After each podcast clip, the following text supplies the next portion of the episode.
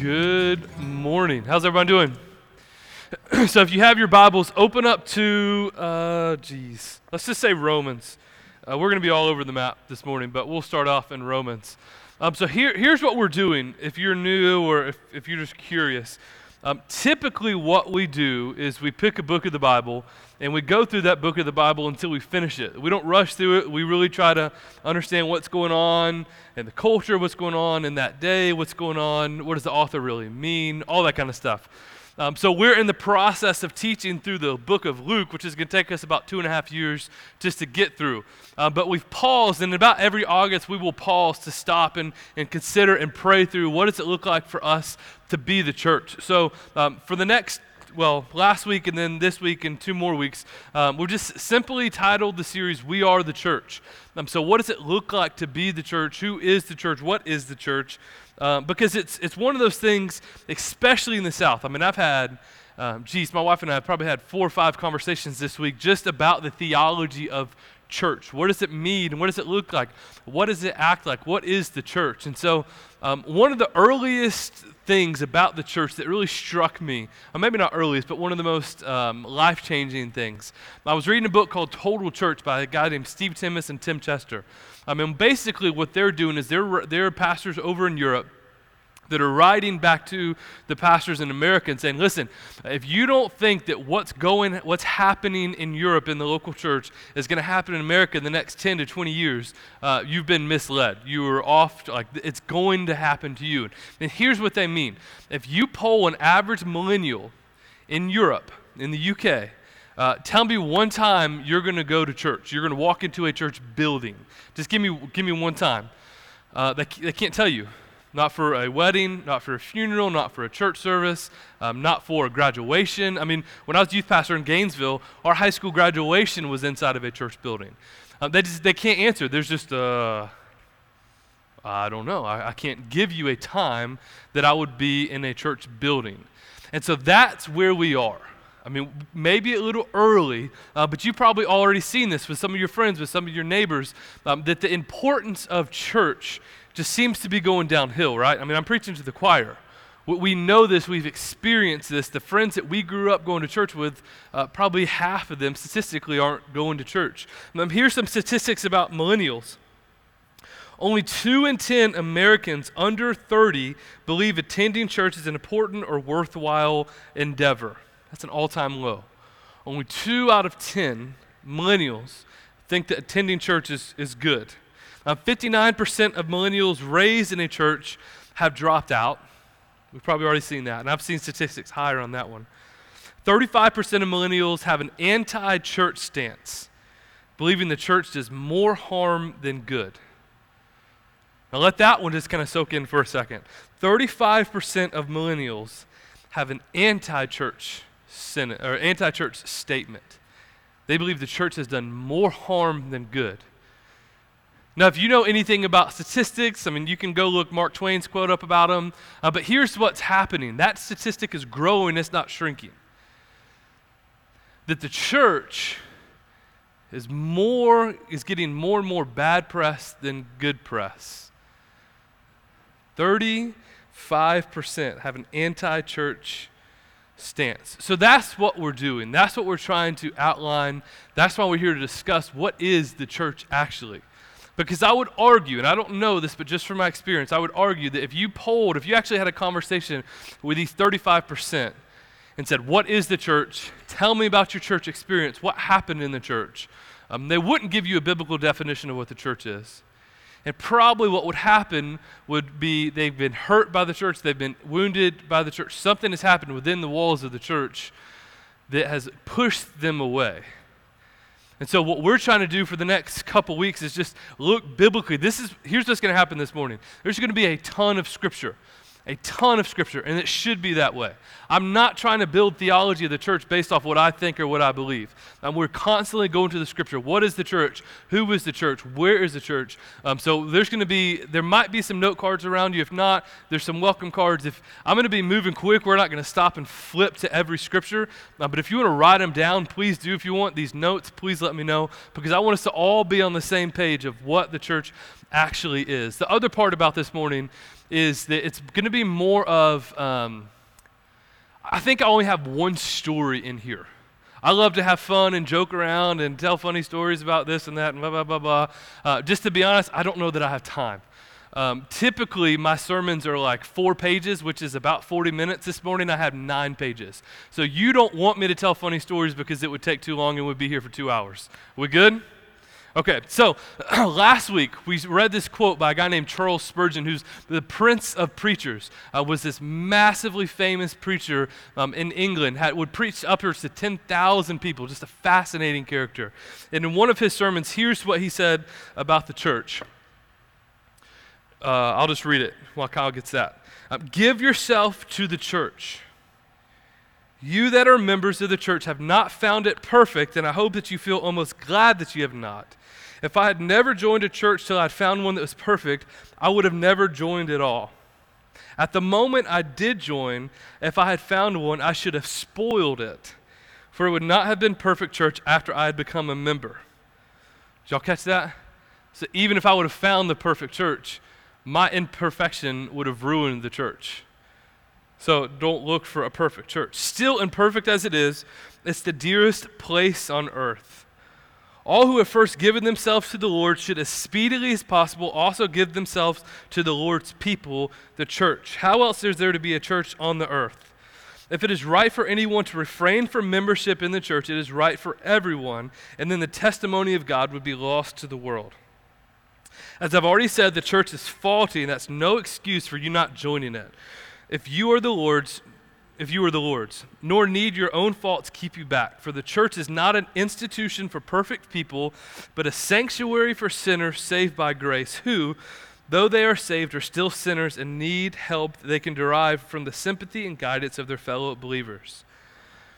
The church is a nursery for God's weak children where they are nourished and grow strong. It is a fold for Christ's sheep, the home for Christ's family. Now, Spurgeon said this in 1891, and I still think that's as true today as it was then. The church. And so, over the next couple weeks, uh, I'm going to start the sermon with the same five points to make sure that we're always on the same page. And so, if you were here last week, this is going to sound familiar. If you come next week, this part's going to sound familiar because we have to break out the theology of the church. Um, so, here's how we do it as, a, as the branch, and we're going to kind of work through this this morning. But here's who we are um, the branch, we exist by God's glory, for God's glory, to make disciples, equipping them, the disciples, to know, believe, and obey Jesus as a gospel centered community living on mission. So that's our big statement. And so, as the next couple weeks, we're just going to be exegeting our way through what this means for us. And, and let me just say this um, this is a way, this isn't the way. Are y'all tracking with that? This is the way we feel like the Lord has led us to lead this church. But we're not saying, we're not being dogmatic about it that every church must do things exactly how we do it. No, that's ridiculous. This is just the way that we felt God has led us through the scriptures, but we would never say that's, well, rarely would we say that's stupid, that's ridiculous. If we see sin, yes, we might call that out. But if it's just a different an approach, that's neither here nor there. Um, so here's a couple ways that we need to understand church. Um, defining the church is in the Greek is the word ecclesia. So you see this word 140 times plus in the New Testament. 140 times. So they explain the church 140 times in the New Testament. Here's what it never means it never means a building, ever. Now, we're kind of the semantics police around here because here's what people often say, and this is probably what you said this morning Hey, get up, we've got to go to church. We got to get ready. We got to go to church. We're going to be late for church. We've got to get to church. Where does your church meet? But if we want to be true to the Greek, the ecclesia means a group of called out ones. The ones that Christ has called out, the ones that God has saved, that is the church. It's never a building. So this is just the Parks and Rec gym.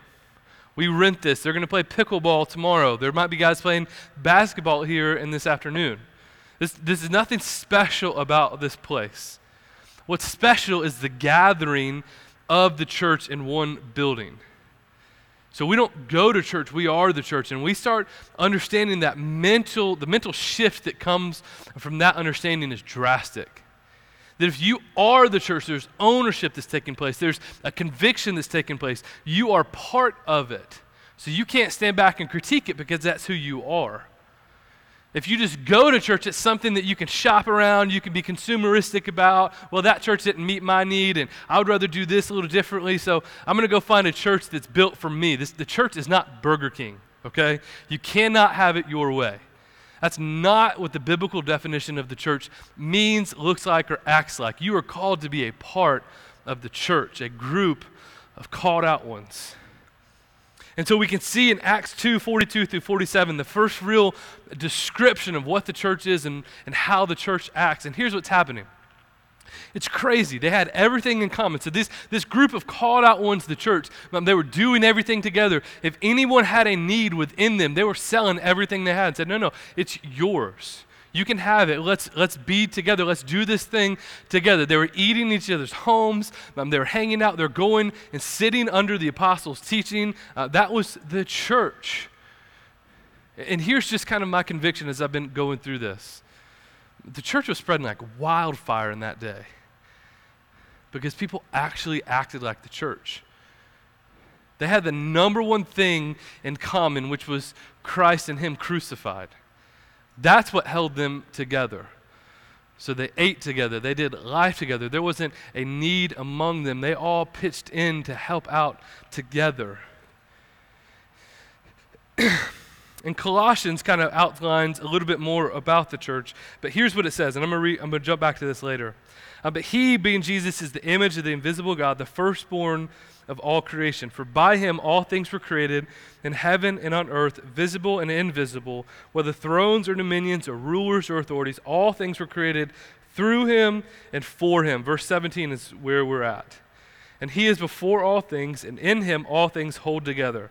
And he is the head of the body, the church. So here's what we have to understand Christ has leads this thing. Christ overruns this thing. One of the prayers that we prayed early on, um, and, and I hope we still pray this today, that if Christ is not leading this church, then let it fail. If Christ is not the lead guy, then let this thing fail, let it flop, because then, then what's the point of it? Are we really after God's glory or are we after our own? If we're just trying to grow this thing so that we can look good, so that we can get famous, so that we can whatever, then are we really actually doing what God has asked to do in planting a biblical church, or are we just making this about us? So, Christ is the head of the church. Christ is the lead guy of the church. I'm just an idiot that blabbers up here. I never for a second want this to be built around me, my personality, the elders, our personality, the staff, and their personality. We want it to be built around Christ and that alone. And one other thing, and I kind of joked around last week about this. Um, Ephesians 5 kind of is going around, but he uses this imagery. Um, so I'll, I'll just read it. Don't worry about what you hear. It's just biblical. Ephesians 5:22. Wives submit to your own husbands as the Lord.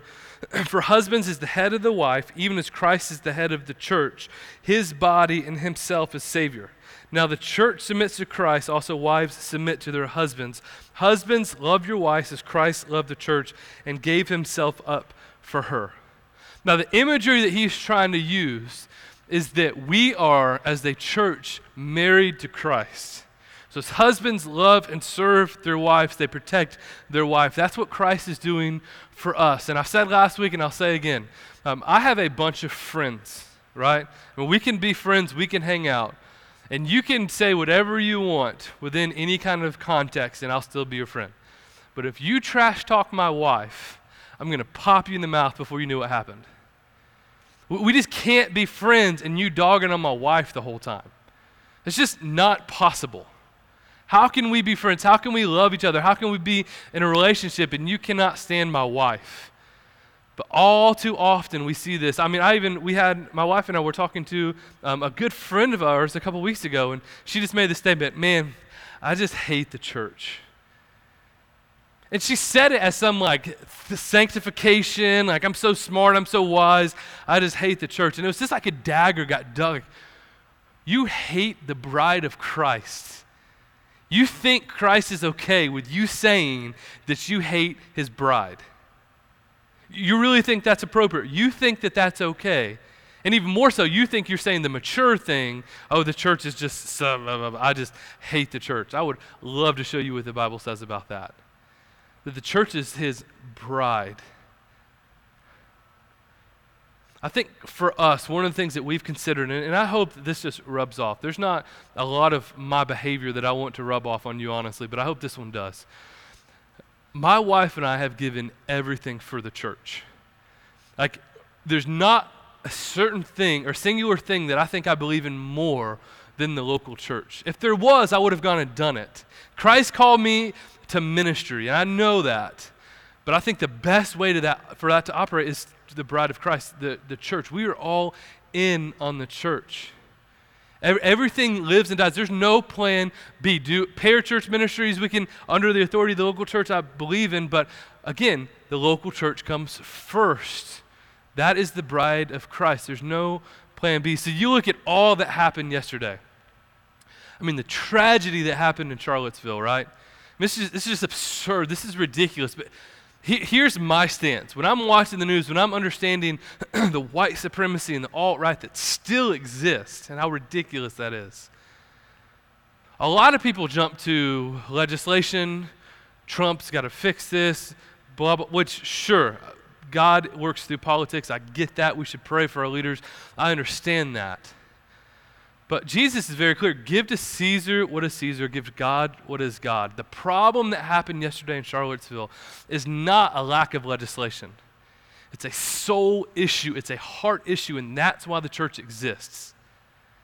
So, should we? Yes, we should encourage the politicians to make better legislation, but we should not be naive to think that that's going to fix it all. What fixes it is the local church. It's God moving throughout his people. And so, what we should be praying for, what we should be begging for, is more healthy local churches that are going to get into this alt right, they're going to get into this white supremacy. That's what's going to change it. It's not going to be some politician with a stroke of a pen, it's going to be Christ moving through his local church. That's the answer. That is the solution to the problem. It's Christ, it's His church. So, what we're doing here is nothing that we should be taking lightly. The gathering of the church is huge. So, that being said, that's just kind of a brief uh, overview of what the church is. So, who are we what does this look like for us? I think we might have it up here. If not, I can just blabber. Here we go. Well, we exist, again, I'm going to read this again, by God's glory, for God's glory, to make disciples, equipping them to know, believe, and obey Jesus as a gospel centered community living on mission. We are the branch church. And so there's a guy named Simon Sinek, um, wrote a book called Start With Why, has a 10 minute TED Talk, Start With Why. Uh, whatever kind of learner you are, I would encourage you to go watch or read. If you're anything like me, 10 minutes sounds way better than six hours in a book. So just go watch the TED Talk. Um, here's his big premise. Um, a lot of companies know what they do. If you imagine a bullseye, the very outside, what they do. Um, some understand how they do it, but very rarely do we understand why. What keeps you up at night? What is that fire in your belly that, that keeps you going, that keeps you motivated? And so for us, as we start to outline who we are as a church, um, why we exist, the core of it, this principle truth will never change. That we exist by God's glory, for God's glory. That's it. By God's glory, for God's glory. So I'm going to o- give a sh- quick overview of what that means, but if you want that more in detail, you can go listen to last week's sermon online. Um, this morning, because of our why, how to make disciples, equipping them to know, believe, and obey Jesus, next week will be the what as a gospel centered community living on mission. And then the next week, well, the final week of this will be um, what does the branch church look like and where are we going? Um, so we have a dream to plant a branch church on every, in every major college town in the state of Georgia. So, what does that look like for us moving forward? So, here's where we have to stop, though, and just make sure we're all on the same page again. By God's glory, for God's glory. What does that actually mean? Uh, John Piper has a beautiful illustration um, that he uses a basketball um, and beauty. So if you were to explain what a basketball is, that's not too hard, is it? Right? We explain, yeah, it's round, it's got some uh, like designs cut into it, it's about yay big, it fits into a basketball goal, it bounces, it's full of air, a basketball. So I could explain to you a basketball within, I don't know, a minute, 30 seconds, and then put a couple different sports balls in front of you and say, pick the basketball. And if I did a good job explaining it, you're going to know which one the basketball is. But if you say, explain to me beauty, it's going to be a little harder task, isn't it? There's some things that I see as beautiful that you probably don't, and vice versa. Beauty is harder to explain, but here's what we can do we can point to beauty when we see it. We can be in awe of beauty when it comes before us. And so, in the same way, when we use this word glory, what does that even mean? Can we really define it? We could try, but the easiest way to explain glory is to point out where we see it. So, again, here's how John Piper explains glory the glory of God is the infinite beauty and greatness of God's manifold perfections. His many, uh, having many different forms or elements, is what manifold means. So, the glory of God is the infinite beauty and greatness of his manifold perfections. So, can we necessarily explain what that means? No, but we can point it out when we see it. We can point out God's glory being manifested in our lives. We understand it. And so here's, here's what we mean when we say by his glory, that we exist by God's glory. There's a couple different things. Uh, one, we were created. So if it wasn't for God and his glory, his perfections, his manifold beauty, if it wasn't for him, would we even be here? Isaiah would say, No, bring my sons from afar and my daughters from the ends of the earth, everyone who I called my name, who I created for my glory. So the Bible is clear that we were created by God's glory. Ephesians 1 says this as well. He chose us in him before the foundations of the world, that we would be holy and blameless before him. In love, he predestined us to adoption as sons through Jesus Christ to himself, according to the kind intention of his will, to the praise of his glory and grace. So before the foundations of the world, he created us. He predestined us. He picked us to be his sons, his daughters, for his glory. So we were created. We would not be here if it wasn't for the glory of God. So the very foundational of we exist by God's glory, duh. Like, we, we would not be here. We would not be created. There would be no world. There would be no humans. We would not be made in the image of God if it wasn't for His glory. So, quite literally, yes, we exist by God's glory. We're also saved by His glory. Isaiah 43 says this I. I am, it says I twice, I'm not stuttering. I, I am he who blots out your transgressions for my own sake, and I will not remember your sins. So I will forgive you of your sins for my name's sake. For my glory, I'm going to save you. For my name's sake, I'm going to send Christ to die for you. And this is explained in John 12. Um, this is Jesus in the garden. How is my soul troubled? And what shall I say? Father, save me from this hour, save me from this death. But for this purpose I have come to this hour. Father, glorify your name. Father, glory. So I'm going to, Jesus talking, I'm going to go to the cross and I'm going to die for the glory of your name. So we were saved not because we were good, not because of anything like that, but because of God's glory. And we're also sustained. Um, the branch kind of comes, our name comes from John 15, where um, we are the branch, that He is the vine, we're connected, that's how we work. And John 15, 5 says that apart from Him, we can do nothing. So, do you guys ever see just a vine just kind of hanging out, growing apart from the branch? No. So, the branch, the vine, they have to be connected. So, if we're separated from Him, if we're separated from God's glory, uh, John 15 would say we can, we can do nothing. We can do no good. We cannot sustain ourselves except for the glory of God. So, when we say by God's glory, what do we mean? That we, yes, we were literally created, we are saved, and now we are sustained by His glory. So, what then? What then do we do? Well, it's pretty simple. We live for God's glory. That if we understand at the root, at the core of who we are, that we would not have been created, that we would not have been saved, and we would not be sustained except for God's glory, the only obvious choice is then that we live for His glory. So it makes verses like 1 Corinthians 10 um, 31 make a whole lot more sense. So whether you eat or drink, do whatever you do for the glory of God. So whether you eat or drink, whatever you're doing, just live for the glory of God. And this is where it starts to get a little cattywampus. You ever use that word? Cattywampus? Okay. If you can imagine the bullseye, what we often try to do is what Simon Sinek talks about that we try to start on the out and work our way in. That maybe one day we can get down to the core of it and we can actually live by God's glory.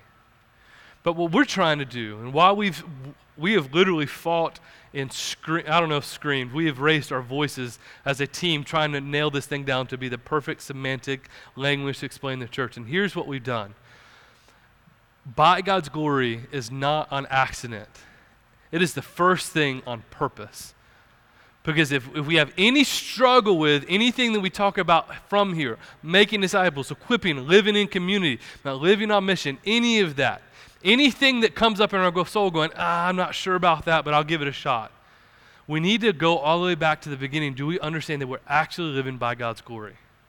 We understand that we were created, that we were saved, and we were sustained by His glory. And if we lack anything, we don't work harder, we work our way backwards to that truth. It's only by Him, it's only by His glory that we are here, that we can stand, that we can talk, that we are saved, that we can sustain. It's only by that one truth. So we don't need to work harder or try harder. We need to sit and ponder and consider God and His goodness and His glory. And from that, we'll see attitudes and start to shift. So, how then do we live for God's glory? We exist by God's glory, for God's glory. What does that look like? Great question, because that's what I'm going to cover this morning.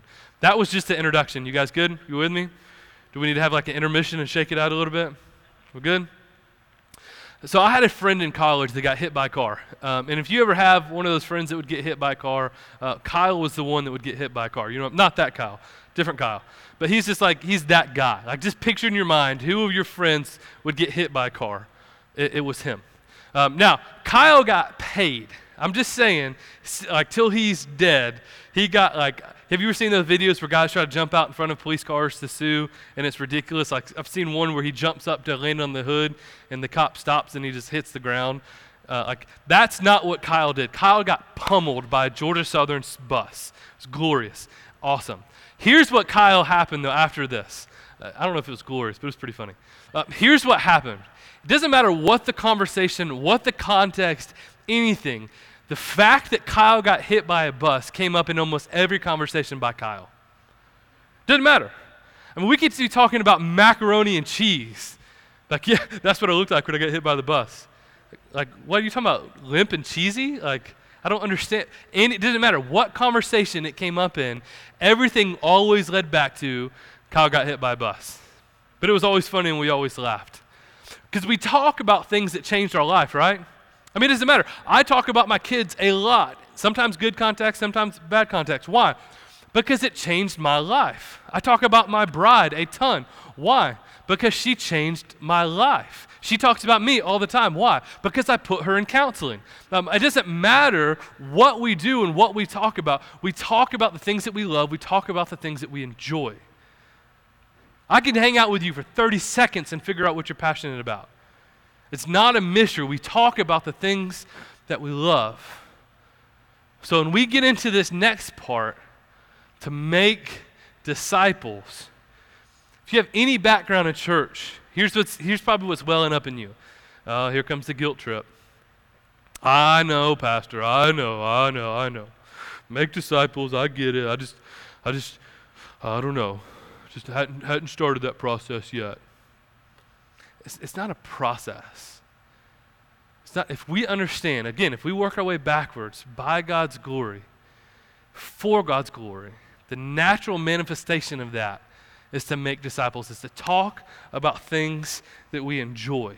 Talk about things that changed our life. There's, there's one story in Acts 4 um, where some of the disciples got called into the council because they were creating all this kind of ruckus. And here's their response but Peter and John said to them, the ones that had pulled them in, Caiaphas all those guys, um, whether it's right in the sight of God to listen to you rather than to God, you must judge. Acts 4.20. For we cannot but speak of what we've seen and heard. So these guys are saying, I, I, do what you have to do. Throw me in jail, throw me in prison, beat me, kill me, I don't care. Because here's the truth I cannot stop to talk or stop talking about what I've seen and what I have heard. I saw Christ crucified. I saw him raised from the dead. He told me that when he defeats death, that means he's defeated my sin. I cannot stop talking about what I've seen and what I've heard. So do with me what you want. Kill me, that's fine. Throw me in jail, that's fine. Release me, I don't care because I cannot stop talking about it. I've, I've seen it, I've felt it. I, I can't stop. So when we read what Jesus said to his disciples in Matthew 28, all authority has been given to me. Therefore, go and make disciples of all nations, baptizing them in the name of the Father and the Son and the Holy Spirit, teaching them all that I've commanded you. Remember, remember, I'm with you always to the end of the age. Remember that, that as you are going to make disciples, that's the closest intimacy we'll ever feel with Jesus because that's where He is. I love Henry Blackaby's quote find out where God's at work and join Him in it. Where is God most at work in the process of making disciples? Go, therefore, and make disciples. What does that mean? What does that look like? All of that. It's, it's pretty simple. It's talking about what we love. If Christ is the answer to every problem, let's just talk about it. Let's explain it. We, I think, for me, and I'm, i know I'm, I'm the same way, I've seen this fleshed out in some of our lives in here. We just overcomplicate things so much. You ever heard of Occam's razor? It's a medical term. It's basically saying the most obvious answer is typically the right one. So as we're sitting, we want more knowledge, we want more information, we're not mature enough. But the, the, the fire in our belly, that simple, most obvious answer is we just need to go do it. We just talk about what we love. We need to be like Kyle and work this into every conversation because it changed our life. We cannot stop talking about what we've seen and what we've heard. This is what it means to make a disciple. Here's Mark Dever. If you never read anything by Mark Dever, you need to check him out. Here's what he says two quotes about discipleship. To be human is to be a disciple. To be human is to be a disciple. Disciple meaning a learner or a pupil of Christ. God did not present Adam and Eve with a choice between discipleship and independence but between following him and following Satan. Satan. We are all disciples. The only question is of whom? We are all disciples of someone. The question is of whom? We're all learning, we're all growing in something, someone. And Dever would say it's either Christ or it's either Satan. There's, there's no in between. So we're all disciples. Question is of whom? Here's what else he says Discipleship is the universal human patterns of influence, modeling, and formation for the fame of Jesus. Let me read that one more time. Discipleship is the universal human pattern of influence, modeling, and formation for the fame of Jesus. For the fame of Jesus. So, here's where we are so far the branch, why we are here. We exist by the glory of God, for the glory of God, to make disciples, to make pupils, to make learners of Christ. That's why we exist. Now, how do we do that? The next part of the sentence will break that down. Do we equip you? So Ephesians 4 11 and 12 would say that the, the role of the church, the apex, the apostles, I'm going too fast.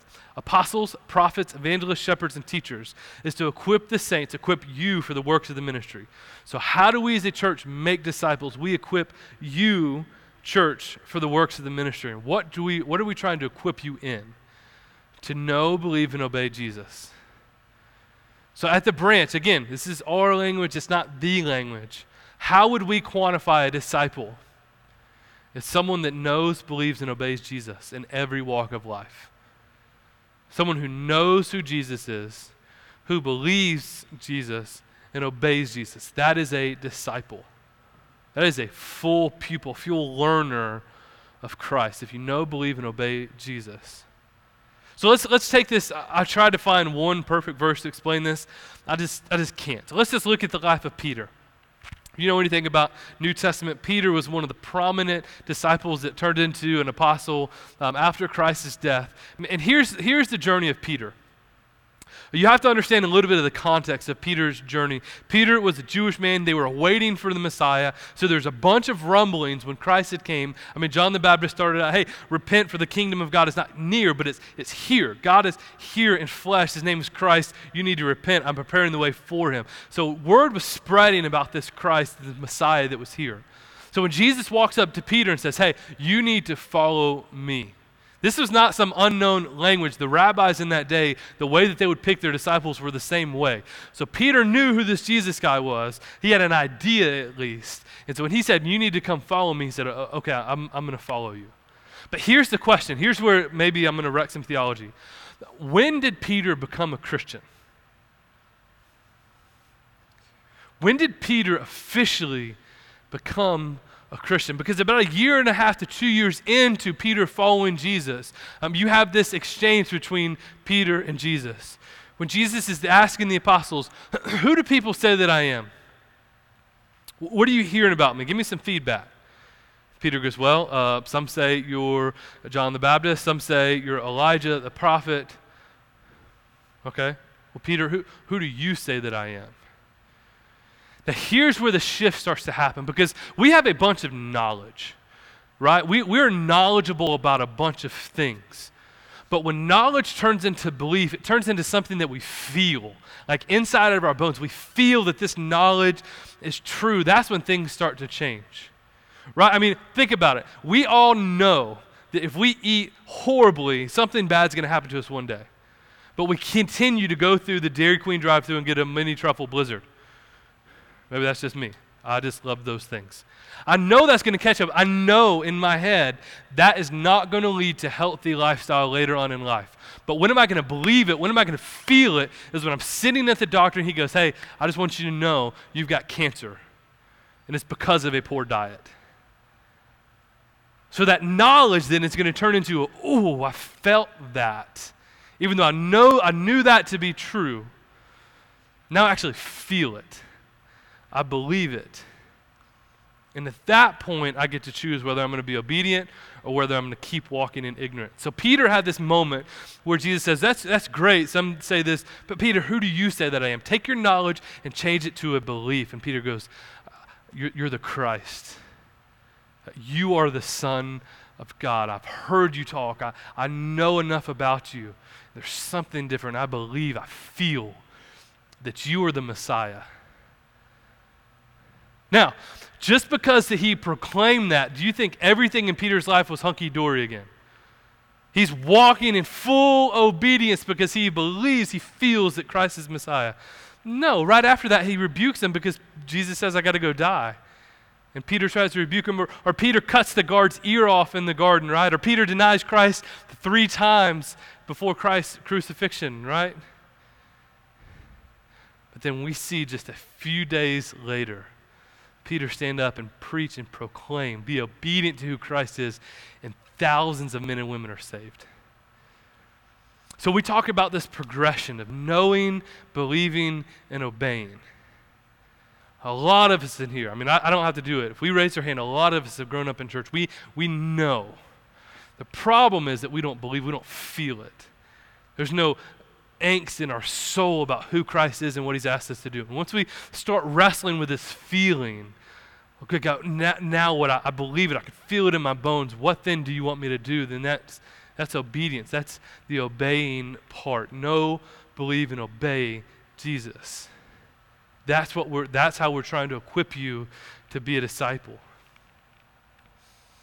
So, if you're anything like me, that, that sounds great. That's okay, cool, put it on a bumper sticker, or whatever. But what does that really mean? Like, that's kind of ambiguous. That's kind of uh, ethereal. What does it really mean to know, believe, and obey Jesus? Well, here, here's how we define it, and they're conveniently on the banners in your front. If you want to take a look over here and take a look over here, and there's a safety exit over here, here's where we're going to go. Here's the first thing that we want you to know that, that Jesus is everything. That, that Jesus is everything. And I read this earlier, but I'm going to read it again in the context of Jesus being everything for us. Here's Colossians 1 again, talking about Jesus. He is the image of the invisible God. Here's, here's Jesus. Here's how he's everything the firstborn of all creation. For by him all things were created in heaven and on earth, visible and invisible, whether thrones or dominions or rulers or authorities. All things were created through him and for him. Everything was created through him and for him. Verse 17 He is before all things, and in him all things hold together. He is the head of the body, the church. He is the beginning, the firstborn from the dead that in everything he might be preeminent. Verse 19, for in him all the fullness of God was pleased to dwell, and through him to reconcile himself all things, whether on heaven or on earth, making peace by the blood of the cross. Jesus is, I, I just don't think that we can read this any other way. I think the purpose of Colossians is to show us that Christ is everything. So before we move on to um, your story matters and people matter, it's the same thing with God's glory. If we struggle with anything, we need to work on the knowledge that turns into belief that Christ is enough, that Christ is everything. Apart from Him, there's nothing. We can't do anything apart from Christ. Jesus is everything. That's what I want us to know as a church. That's what I want you to know as a disciple that Jesus is everything. And gosh, there's so many real world examples that we can go into for here. Whatever your biggest, whatever makes you most worry or most fearful is probably your idol. What fears you the most? What makes you the most worried? It's probably your idol. So the first step is to knowing that Jesus is everything. He's above that. He's bigger than that idol that you have. Jesus is everything. And if we start to understand that and we hold his words literal for us, then we would read something like Acts 1:8 and we would understand that, that if Jesus is everything, then, then I believe that my story matters. Acts 1:8 says this, but you will receive power when the Holy Spirit has come upon you. And you will be my witnesses in Jerusalem and all of Judea and Samaria and to the ends of the earth. You will be my witnesses. You will tell people what you have seen and what you have heard. And now here's a big shift that's taking place in, in the church. 20 years ago, 30 years ago, 10 years ago, uh, there was a, it's, it's, I mean, a classification called the professional Christian. So here's what that means. Uh, after we hear the gospel proclaimed, we always respond uh, through worship, through communion, and through tithing. We respond back to Jesus. So over here, um, there's these two coffee cans that you can tithe, you can give your money back to God. But here's what tithing turned into I don't really have to be Jesus' witness. I'm just going to give to the church and let the pastors do it. I don't really have, like, my story doesn't really matter as much as the guy on stage. So here's what I'm going to do I'm just going to write a big check. And if I ever need someone to know about Jesus, or if one of my friends are in the hospital, I'm not really capable of praying for them or leading them to Jesus. So here's what I'm going to do um, I pay that pastor's salary, anyways. So he deserve, I deserve him to come help me out in this situation because I'm, I'm paying him, I'm paying that church staff to do this. Now, it seems kind of comical, but if you have any background in church, you know exactly what I'm talking about. That I'm going to pay, I'm going to give so that their story matters, but my, I'm not really capable. My story doesn't actually matter. The only problem with that is the Bible.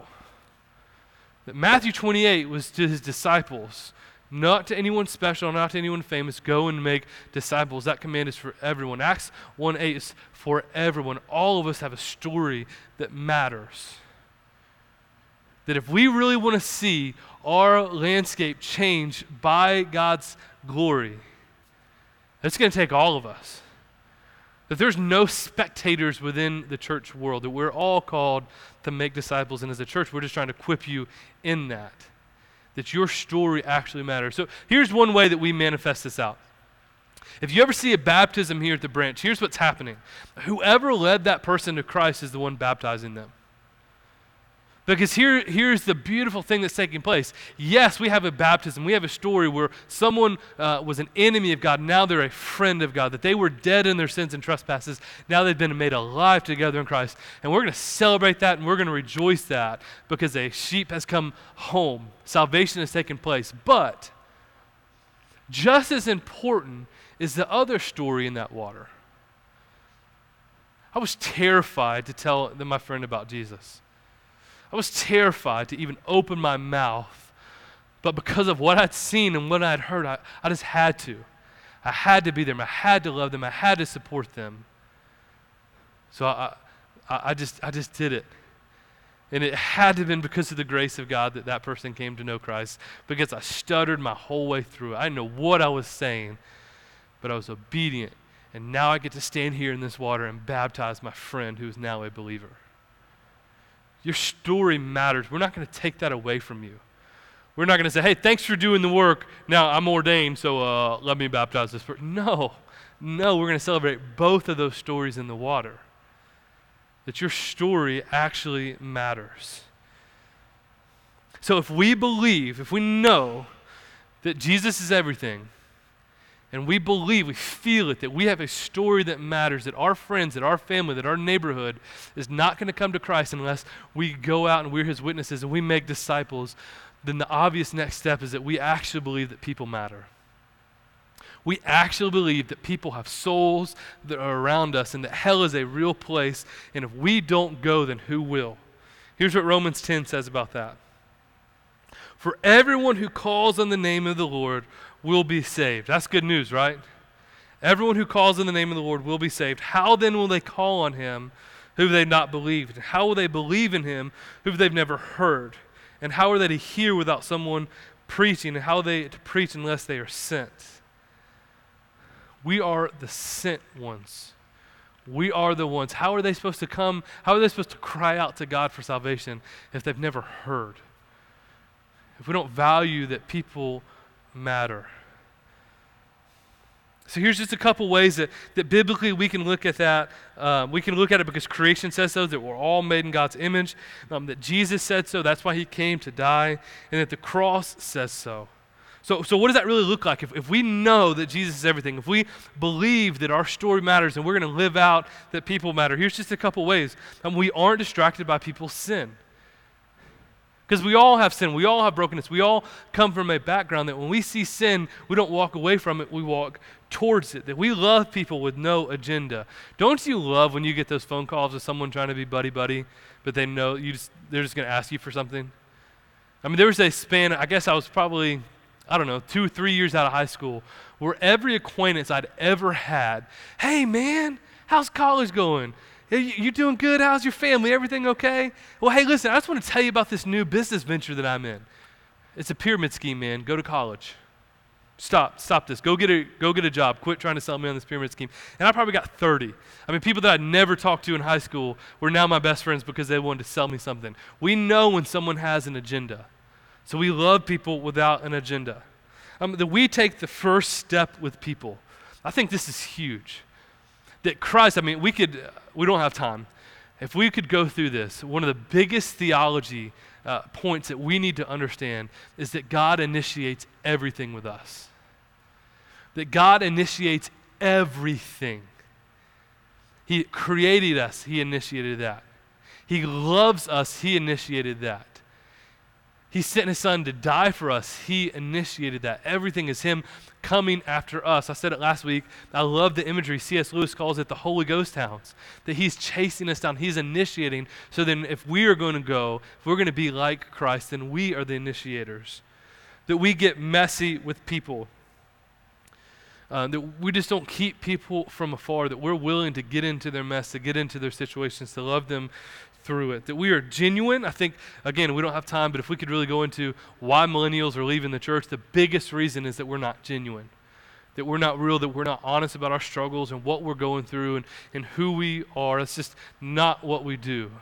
But if we believe people matter, we believe that God has saved our story, then we should be honest about what we struggle with and where we're coming through. And the last one is that, that we just don't give up on people. Christ has never given up on us. This is, this is probably one of the ones I have a hard time with. Um, Christ never gave up on me. Christ never gave up on you. He pursued, he loved, he ran after. So we need to have that same mindset of Christ. If we know, believe, and obey Jesus, then we don't give up on people. We pursue and we love no matter what. Doesn't mean that we don't let them wander like the prodigal son, but we don't lose hope that Christ can and will save them. So now that we're starting to kind of understand a little bit about who we are as a church, we always have to go back to by God's glory. Because of him, because of his glory, we know, believe, and obey Jesus. Because of him, we make disciples. but what I'm, what I'm just deathly afraid of, if I'm honest, is that this is going to come across as a legalistic idea. Here's what you need to do to become the church. Here's what you need to do to be a member here. Here's what it looks like. You got to do this and this and this. If you're not existing by God's glory, for God's glory, to make disciples, equipping them to know, and believe, and obey, you are not saved. If you'll just give a little bit more money, maybe you will be. You need to try harder. Uh, I, am just terrified of that. I, I don't want that to be the message. What I want, what I want, my biggest desire is a group of called out ones. That everything we do, we always go back to because of God's glory. Like everything I am is just an overflow. God created me. God loves me for His glory. God saved me for His glory. God is sustaining me for His glory. So all I can do is live for His glory. And how do I best do that? I tell everyone else about His glory, which looks like making disciples. What, what brings me most joy is God's glory, and how to bring others most joy is teaching them to know, believe, and obey Jesus. That's, that's just what it looks like. I'm not trying to work hard. I'm not trying to, yes, there's discipline built in, but what's built in the most is I just cannot understand, I cannot fathom that by his glory he would die for us. W- why would he even do that? Why would he even spare Noah in the flood? Just kill us all and get us out of here because we've cursed at you and we've spit in your face. We've neglected you. We've turned our back on you. But for whatever reason, by your glory, you said, No, no, no, I'm, I'm pursuing them all the way to the point I'm giving my son to die for them. Because the best thing for them is my glory.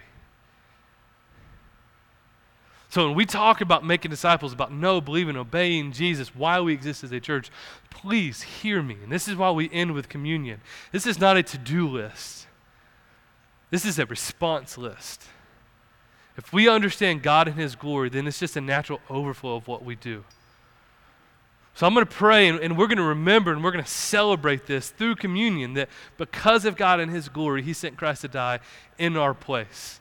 That we've got the bread that is the body, we've got the juice that is the blood, that by Him we have been saved for His glory. So if you're not yet a believer, man, I'd love to talk to you about that. Some of our team would like to talk to you about that.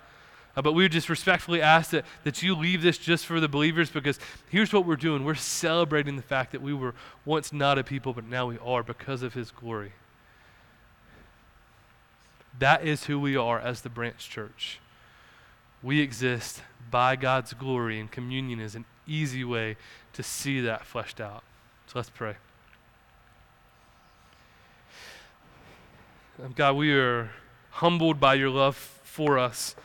Jesus, we don't understand it. Um, God, your glory would look like you saving us. That your glory would look like you coming to earth and dying for us, Jesus. That's just not what, just, it just doesn't make sense. And so, Jesus, we pray that that would be the motivation of all that we do. God, that making disciples would just be a natural overflow of you and your glory. God, that we can do nothing apart from you and your glory, that we were saved, that we were sustained, that we were created by you and your glory. So, God, let us wrestle with that this morning. Do we really know you? Have you really captivated our heart, or do we just know a lot about you? Has there ever been a knowledge that leads to a deep feeling of belief in our souls that, that requires an action? Are we just here working through the motions of what we think it means to be a Christian, what we think it means to be the church? So, Jesus, we love you. God, but it's only by your glory that we can, because everything is by your glory and for your glory. So, Jesus, thank you for saving us. Thank you for sustaining us. Thank you for allowing us to be part of the dearest thing on earth that you've created your church, your body. As we go into a time of communion, Father, let us remember how good you are. It's in your name that we pray. Amen.